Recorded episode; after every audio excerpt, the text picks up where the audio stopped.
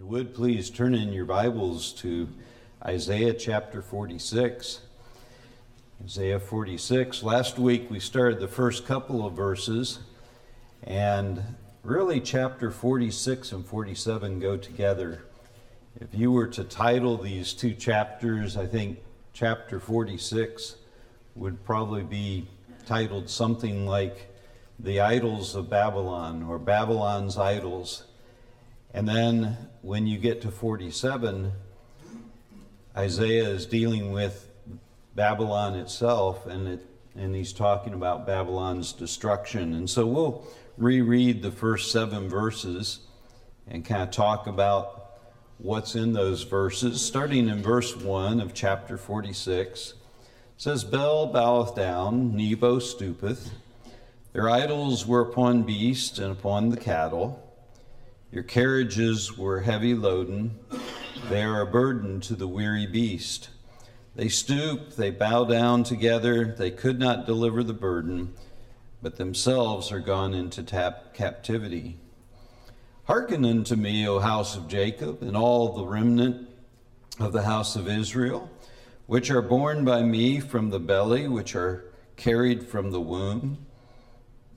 And even to your old age I am he and even to hoary hairs will I carry you. I have made, and I will bear, even I will carry, and I will deliver you.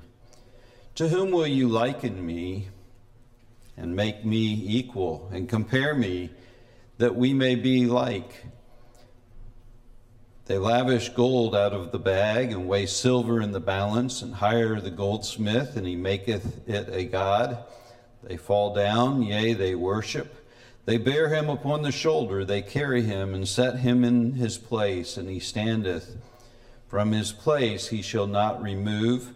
Yea, one shall cry unto him, yet can he not answer, nor save him out of his trouble. And so, last week we covered the fact that the idols have to be carried. That's the main focus of these first few verses in Isaiah is you make these idols.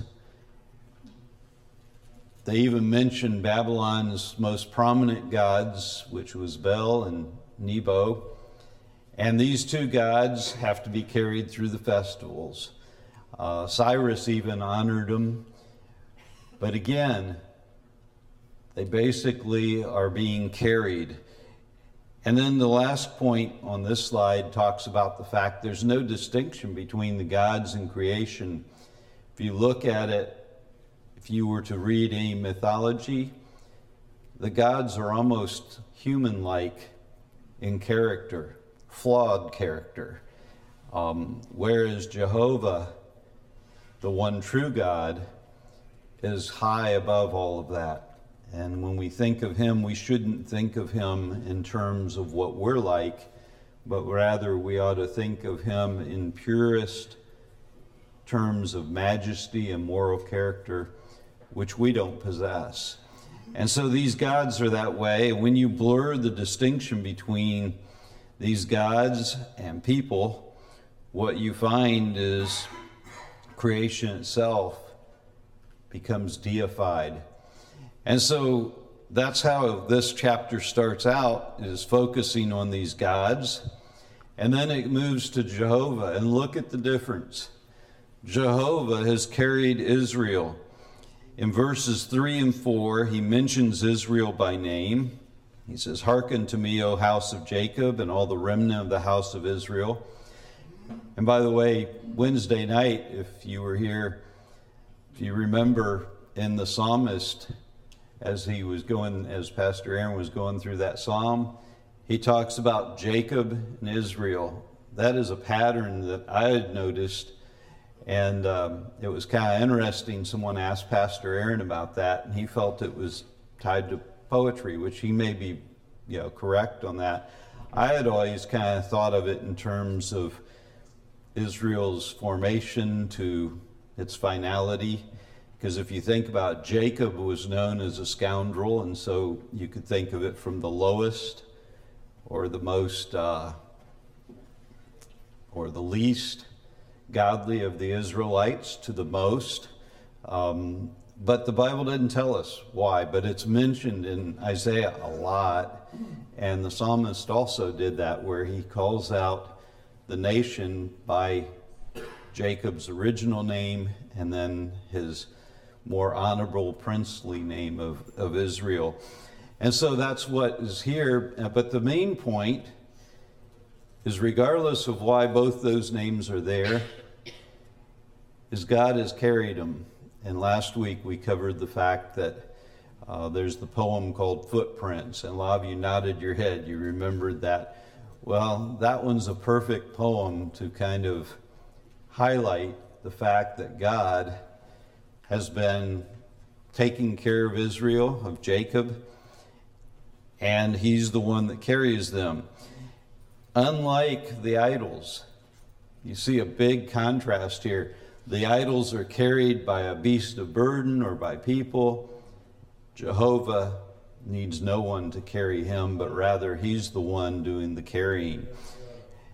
And so that gets us from the first few verses to verse 5.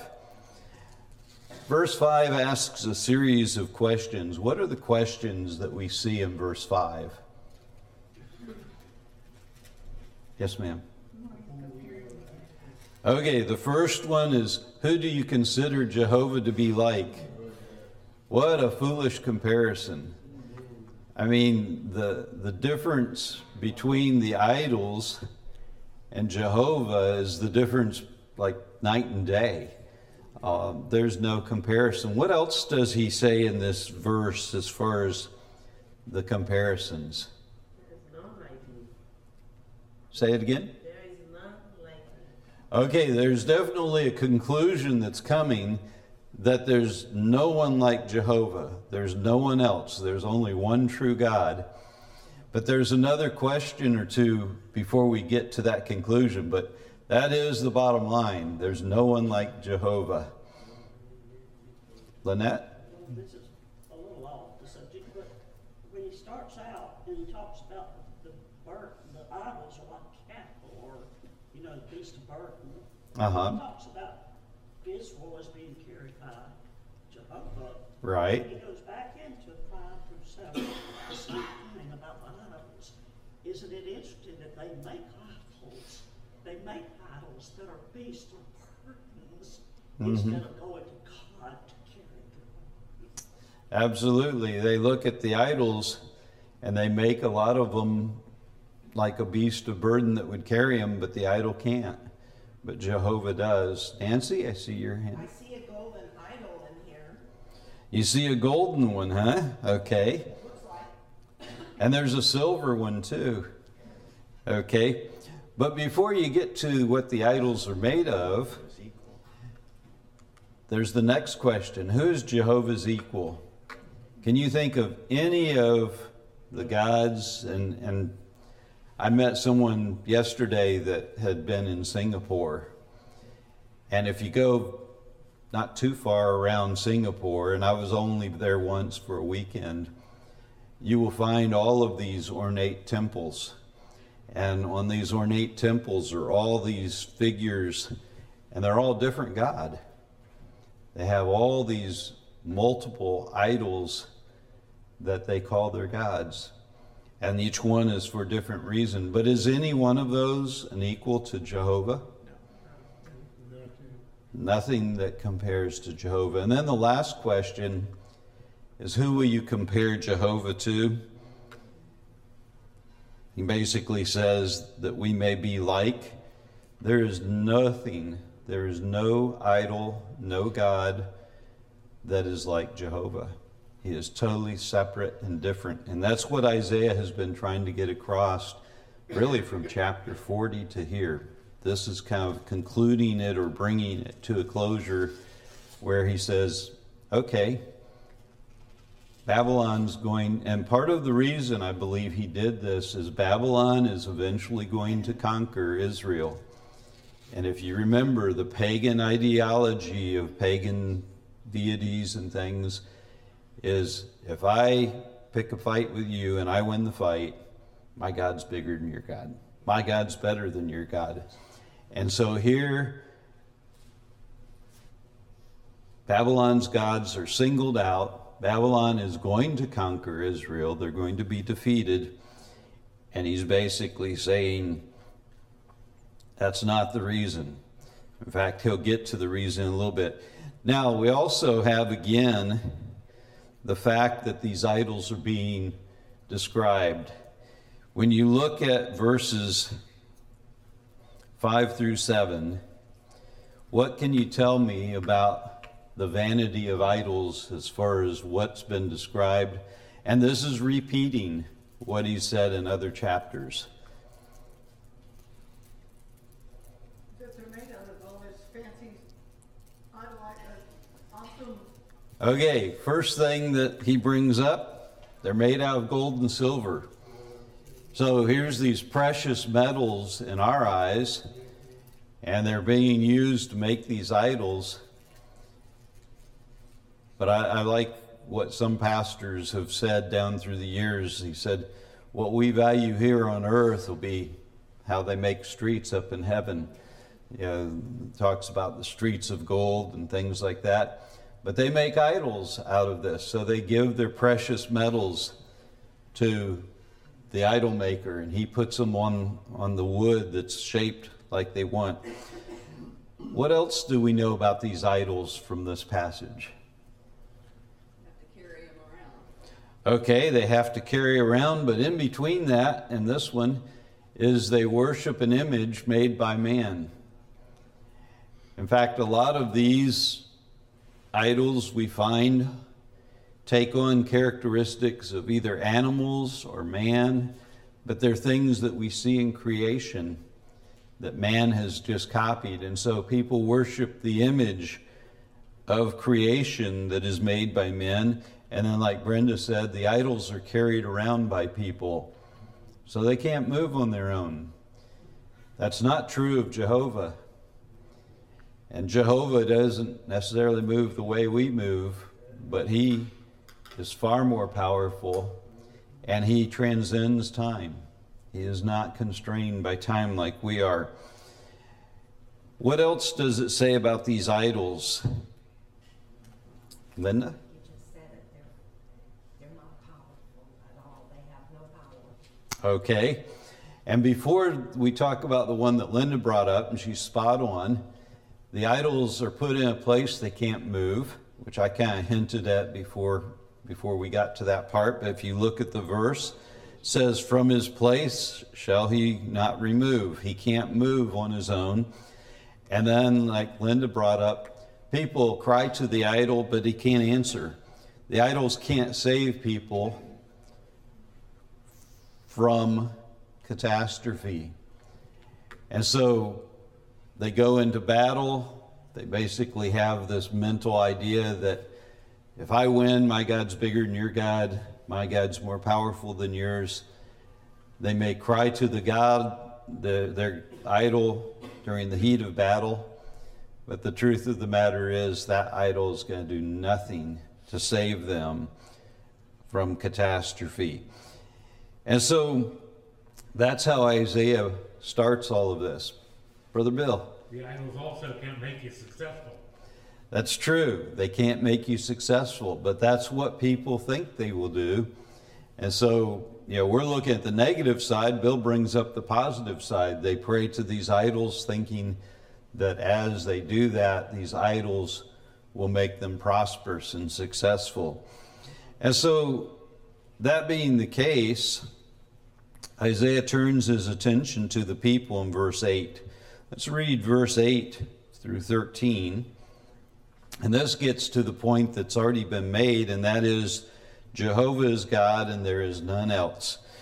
Verse 8 says, Remember this and show yourselves men. Bring it again to mind, O ye transgressors. Remember the former things of old. For I am God and there is none else. I am God and there is none like me, declaring the end from the beginning and from ancient times the things that are not yet done, saying, My counsel shall stand, and I will do all my pleasure. calling a ravenous bird from the east, the man that executeth my counsel from a far country.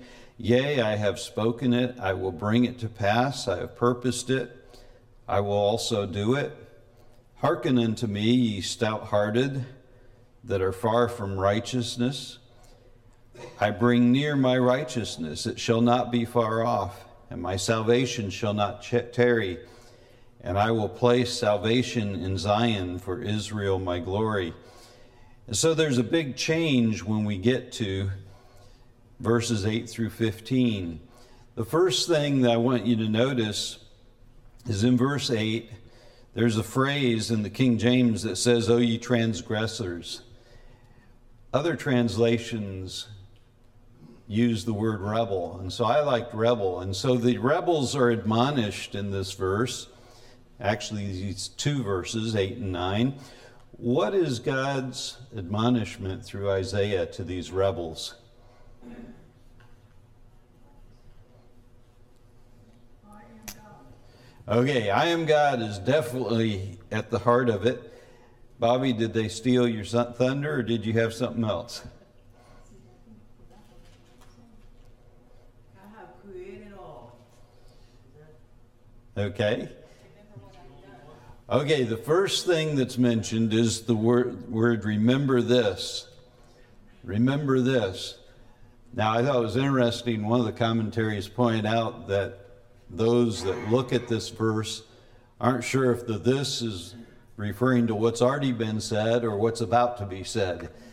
But the point, I think, is legitimate either way.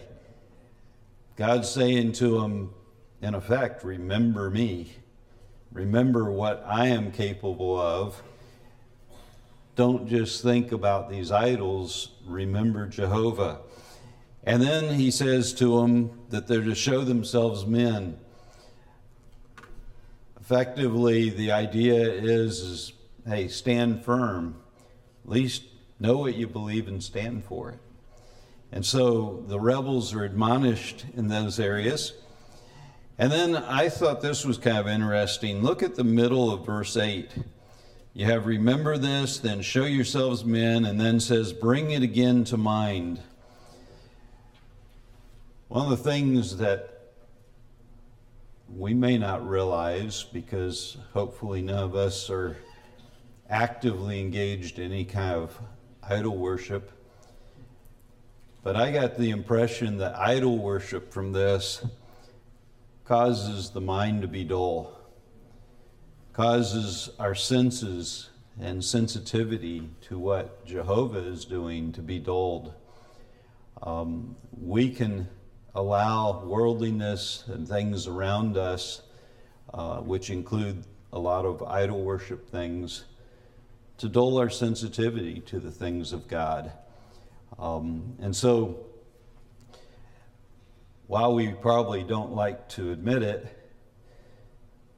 if we really searched our heart, in each of us, we would probably say, There's some rebel in me.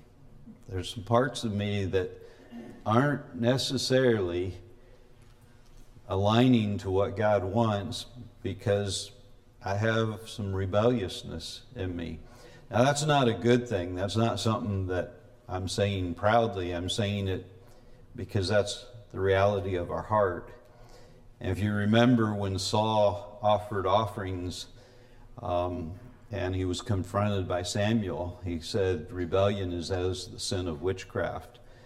And the idea is, is rebellion, that rebel part of us is aligning us to paganism and things that are satanic. Linda, thank you for waiting.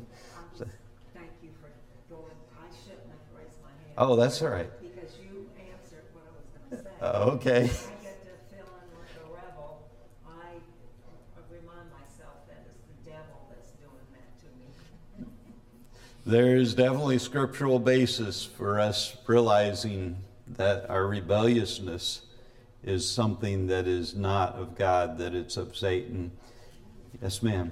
I'm not saying this for anyone else, but I notice television does that, that dullness. Yep. In fact, uh, jokingly, I, I heard someone that we all know say to someone else we all know, you know, that they were worshiping their idol when they were watching a particular sport on TV. Um, and he was just teasing, but the idea is, is, you know, the more we take in of this world, the more we may be allowing our senses to be dulled concerning God.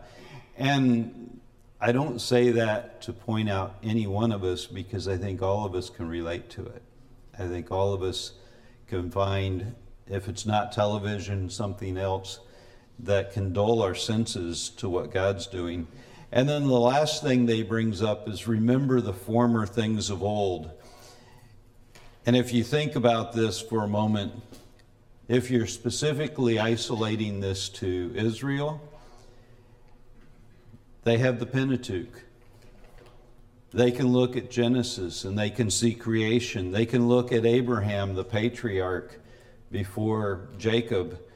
They can look at Israel's history from the time of um, Jacob slash Israel through the judges, through the time of Moses. They can look at all those things and all through that, you see Jehovah taking care of them.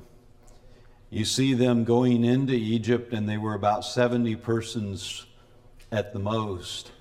And here's this big nation that God uses to shelter them and protect them until they come out. And so, all of that, he's saying, remember the former things of old. And then he gets to the key point. This is the central point that he keeps coming back to. Jehovah is God, only he just simply says, I am God, because he's quoting, Thus saith the Lord, I am God, there is none else. Jehovah is God, there is none else. When we look at our Bible, we should see Jesus the Messiah as one with God the Father. Both could go by the title of Jehovah and there's no one else. We worship God as a Trinity, which can definitely, you know, cause us to get a headache if we try and understand that. We just have to accept it by faith. We are not polytheistic. We don't believe in multiple gods like the idols where there's multiple gods. But the point that Isaiah is bringing Israel to and that he's brought us to is the fact there's no other God. There is no equal to Jehovah. He is transcendent, he is different than all of the idols. But yet, in our heart and mind, that's what we tend to focus on. Now, at this point, he's going to focus on some things that Jehovah is doing specifically concerning Israel. I kind of like putting these verses up. If you look at these verses, I've underlined three words. They all end with ing, and they're all declaring a type of action. The first one is the word declaring, and then the word saying, and then the word calling. So, what is God declaring in this verse? And this is not new. This is what Isaiah has been saying over and over again. What is he declaring? He's the one in control. He's the one that's in control. He's definitely saying that. But he's also declaring something very specific there. It's kind of the wording of it's to me almost a little encryptic um, because we don't word it that way. What's the first phrase? The end from the beginning. What is he trying to say there? Creation to the end of time. Eternity. Okay, you can you can look at it that way. I looked at it a little different, but it's the same basic idea. Um, you all have hit on the key thing there, and that is God can tell you right from the start what's going to happen at the end. From creation, He can tell us how it's all going to end. Uh, when I was thinking about this, I was thinking about the Awana races. The kids get all excited about that. They put up four cars. And when they put the four cars on there, probably none of us can say which car is going to win when they release them and all four of them go down together. Um, now, if we weigh them, we can get a, an idea, but we have to get more information. God doesn't.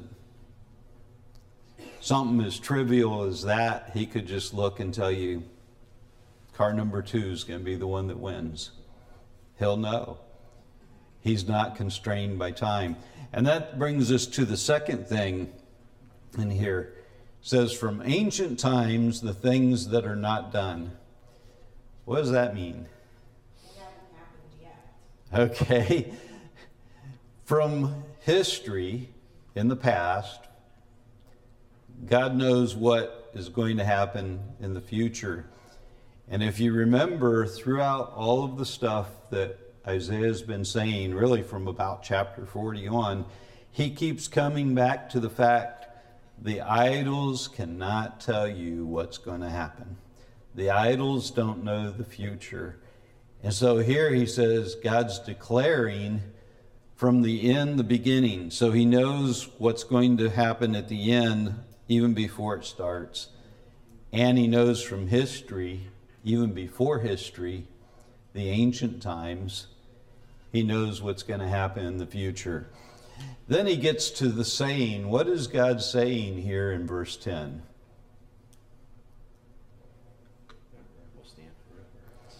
Do it all when he's ready to do it. okay, that's one way to do it, to say it, is he's going to do what he pleases when he wants.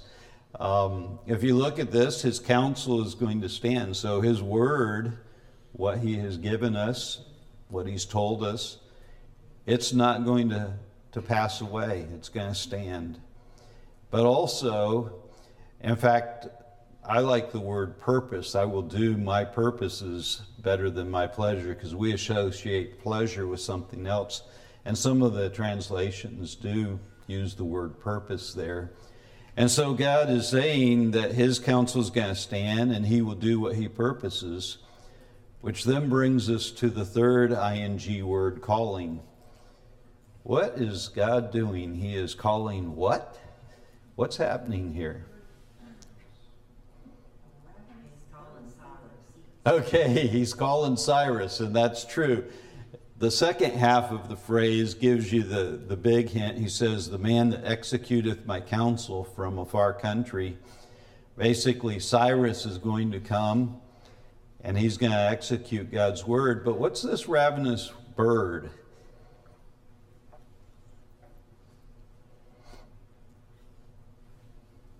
The man who executes my counsel. Okay, it's just another description of Cyrus. And we would probably today use the phrase, you know, someone that's like a bird of prey, more so than a ravenous bird. I mean, when you talk about ravenous bird, I think of a vulture, and it's like, eh, you know. But really, what God is highlighting here through Isaiah is Cyrus is going to be like a bird of prey. He's going to be like a hawk. He's going to come in. He's going to strike quickly, and there's no hope for what's on the other end of that bird of prey's focus. When he comes down, he's going to conquer as a bird of prey conquers its prey. And so what we've just covered is God's declaring how things will you know end from the start, the future from ancient history. And one of the things I think is important for us to continually remember is God chooses to work within time, but he's never constrained or subservient to time. God is saying some things. His first thing he's saying is what his word says, his counsel. It's going to stand. And secondly, what he purposes to do, he's going to do. Um, many of us might make a promise, and because of circumstances, we may not be able to keep that promise. That's not true with God. When he makes a promise, you can be assured that promise is going to happen. And then the last thing was the calling. He's calling a bird of prey from the east, which is Cyrus. and the man from a far country that's describing Cyrus also, and Cyrus is going to do God's will. Um, I always like referencing Proverbs 21:1 because in that, that proverb, God says that the king's heart is in his hand and he turneth it as the waters whithersoever he wills. And so, what we have in our heart, if God can change a king's heart, you think he can change mine? Absolutely. There is none of us that God can't squeeze our heart and change our heart as he chooses. And so that's his what he's declaring, what he's saying, what he's calling. That brings us to accept some logical conclusions, and you'll see those in verse 12. Actually, uh, verse 11, the end of verse 11. Isaiah is bringing up some conclusions. There's the phrase, yea. And what are those conclusions? I'll give you the first part of it. First one is God has spoken. What's the logical conclusion to God has spoken? What's gonna happen, and, and the, what he's saying coming up, he's gonna have Cyrus rescue them also. He's gonna have, that he'll take them out of captivity and get them back home after the seventy years. Okay, so God has spoken, and like Linda has given the details, but in general terms, what it basically the conclusion that we should be accepting is if God said it, God's going to make it happen. There should be no doubt in our mind. Now, if you want to test our faith, just kind of in your mind, think if you could go back to 1947 what is different between 1947 and 1948? Israel became a nation. I don't know what pastors did then. I wasn't born yet, um, but I was getting close. And when you think about it, some taught the idea that America was the lost tribe of Israel. It's called replacement theology where the United States replaces Israel. Now, the fact Israel exists as a nation today probably presents a little problem for those that subscribe to that ideas, but those weren't what God said. God said Israel is the descendants of Abraham, Isaac, and Jacob, and it's his chosen people, and he's promised to protect them. Didn't say he was going to make a new nation.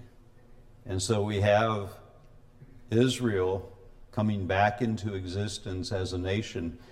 But those that struggled with that had a problem with, I don't see what God said He's going to do happening. We get the blessing that we do today. Brother Dalton, thank you for waiting.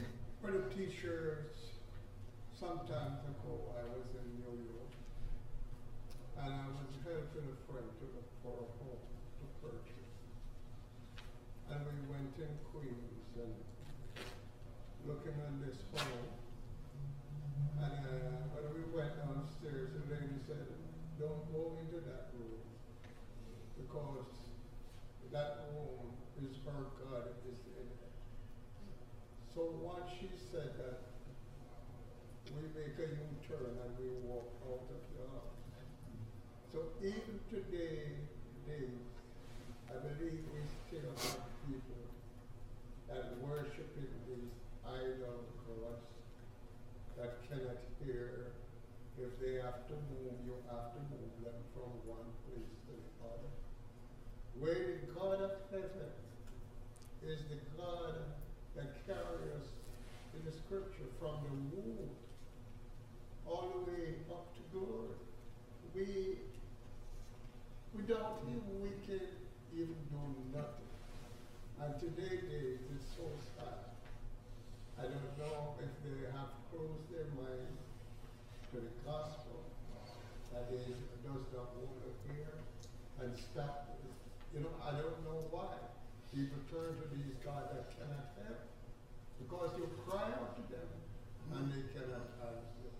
But you still, wa- still out there worshiping.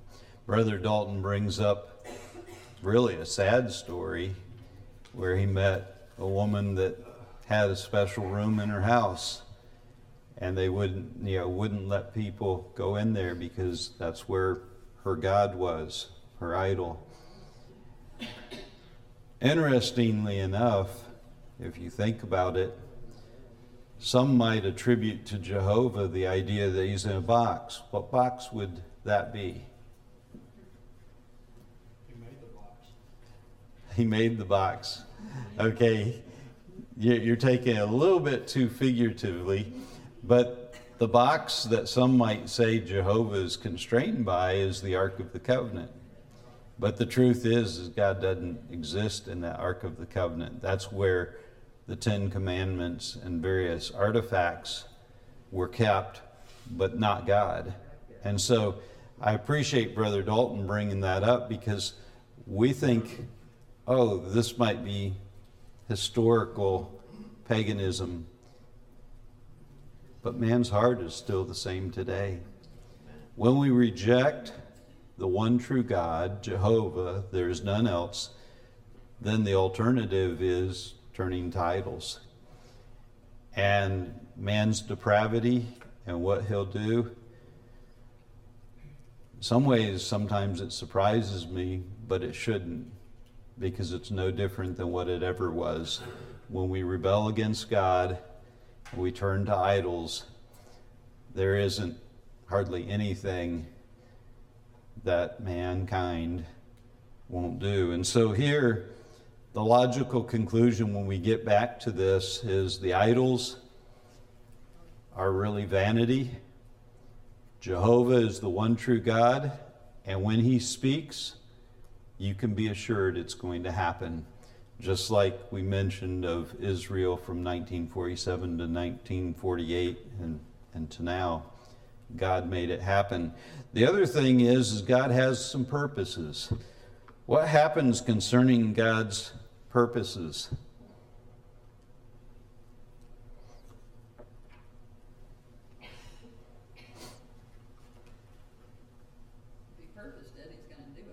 Okay, if he purposes it, he's going to do what he purposed.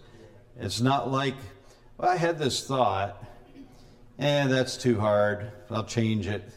No, it doesn't work that way. We work that way, but God doesn't. So, what he thinks or purposes, he's going to make it come about.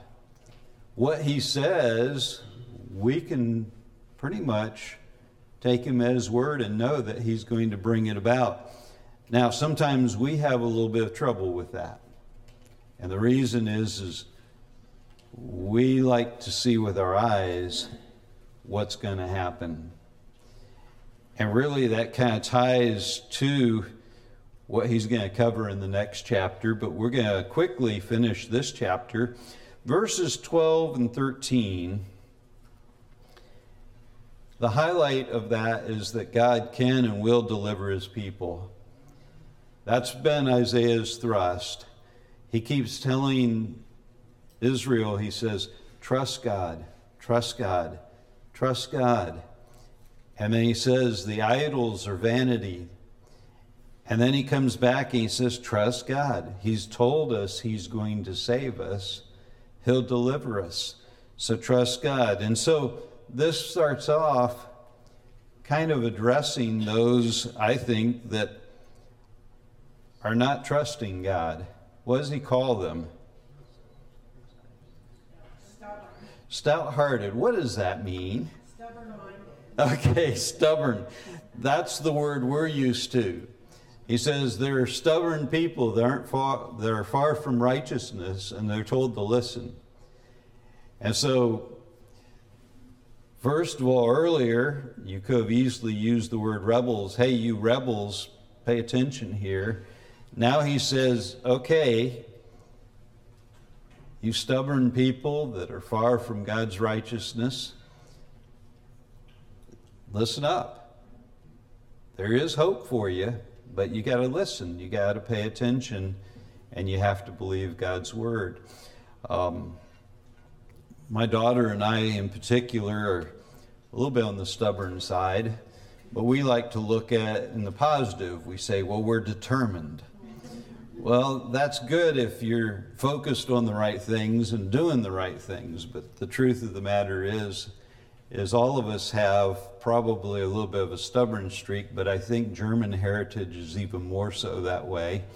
And I'll admit, I have some German blood in my veins, and so there's some stubbornness there. And I'm not particularly proud of it, but they're told to listen. And then what are they told about concerning Isaiah's message? Okay, one is that God's righteousness is close, but then right after that, God's salvation will not be delayed. And then what else are we told about God's salvation?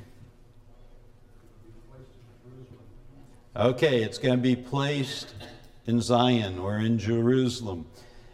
I think that is extremely significant.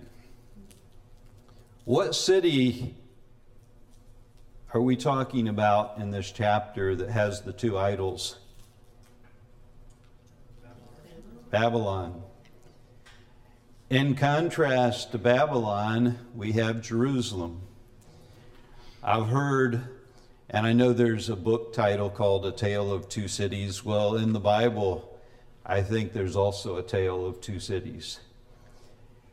You can go back to the Tower of Babel, and I think that is some of the roots of Babylon. And what you find is you have a city of man and you have Jerusalem, the city of God. And the two have been going at one another for millennia, several millennia. And so here it basically highlights the fact that God's salvation is going to be centered in Jerusalem or Zion. Where was Messiah crucified? Just outside the city. When we want to look to God for salvation, we basically are looking to what he did just outside of Jerusalem. Bill, you had your hand up. Yeah, is this, he says, I will place salvation in Zion. Is that in the new city of Zion, uh, Jerusalem?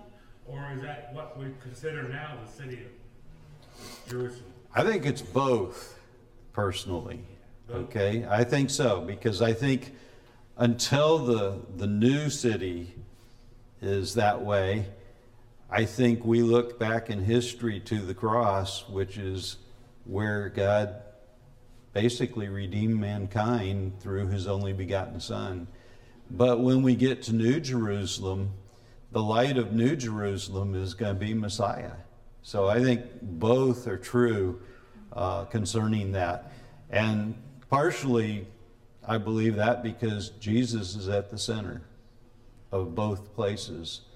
And the other thing on it is when it comes to splitting hairs, I don't have enough hair to split. Okay? And so I look at it and I feel like, you know, God wants us to look to Jerusalem for what Messiah did and what Messiah will do. Um, and that's that's just how I personally understand it and see it. You know, Linda? Doug Zion, and what I found was that Zion is a place in Jerusalem that's uh, considered a refuge for those who believe whenever there's problems. Yeah, and, and I think that's the idea that God wants us to look at is that Zion is a place of refuge where God protects. And we sing songs that, that kind of hint at that, along that idea. So, if you look at chapter 46, which we pretty much have went through today, the focus was mainly on contrasting the one true God versus Babylon's idols. That's going to get us to chapter 47. And in chapter 47, what we see is Babylon humiliated. Um, we'll just read just a couple of verses. um, to kind of introduce it, and then next week we'll pick up in 47. It says, Come down. I'm in verse 1 of chapter 47. It says, Come down and sit in the dust, O virgin daughter of Babylon. Sit on the ground, there is no throne, O daughter of the Chaldeans, for thou shalt no more be called tender and delicate. Take the millstones and grind meal, uncover thy locks, make bare the leg, uncover thy thigh, pass over the rivers. And so, if you look at this, God is basically highlighting what's going to happen to Babylon. Babylon, when they conquered Israel, was under Nebuchadnezzar. And right, rightfully so, they probably, with their pagan thought, were thinking quite highly of themselves when they defeated Israel. They were probably thinking something along the lines of, Our God's bigger than your God. And Isaiah here is saying, Things are going to change for you, Babylon. It says, Come down and sit in the dust. Is that a common greeting when someone comes to our house? Okay, not exactly. In fact, uh, it was kind of funny. On Friday, um, there were a number of young men and then myself that were helping Brother Nathan with some of the decorations. And brother, brother Bob came by and he was teasing me a little bit. He said, Boy, some people do anything to be able to sit down, but he caught me sitting on the ground doing some of the wiring stuff. And he was he was teasing me about it. Well, there's no joke in what Isaiah is saying. The idea is that, in fact, if you look a little further, he says, There is no throne. And so in verse 1, he highlights the fact that Babylon's going to be humiliated and, and shamed they're basically going to be told to sit on the ground because they don't have a throne. And so, unlike my situation where it was easier to reach by sitting on the ground, there was a reason, but I'll agree with Bob. I like the idea of sitting down instead of standing up doing all that work.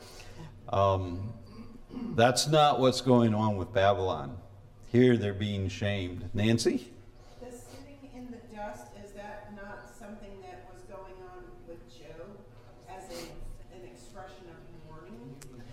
Definitely, there was sackcloth and ashes that they would put on as mourning. Um, not really sure how much the sitting.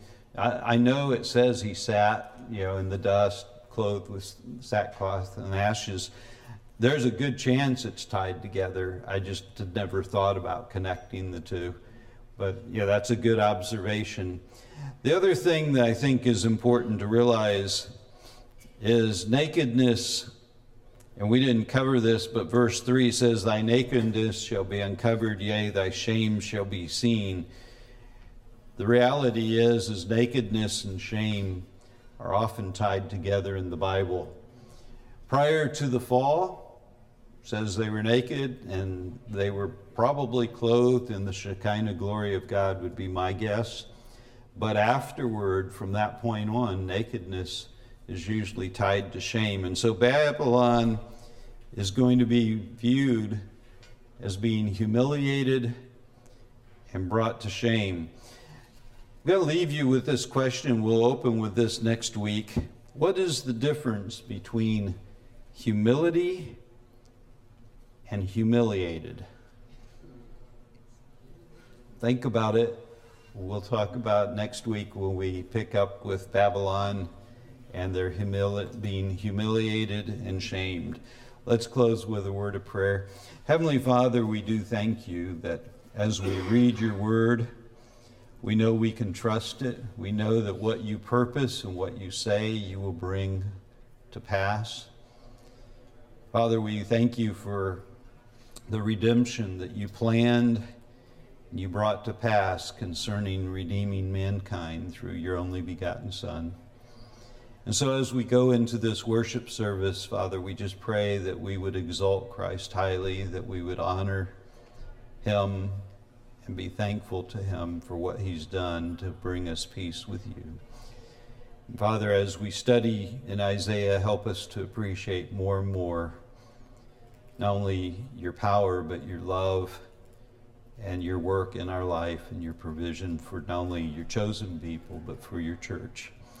Pray for Pastor Aaron. We pray that you would put the message on his heart, that you would have him share with us today as a congregation. May it draw us closer to you. In Jesus' name, amen.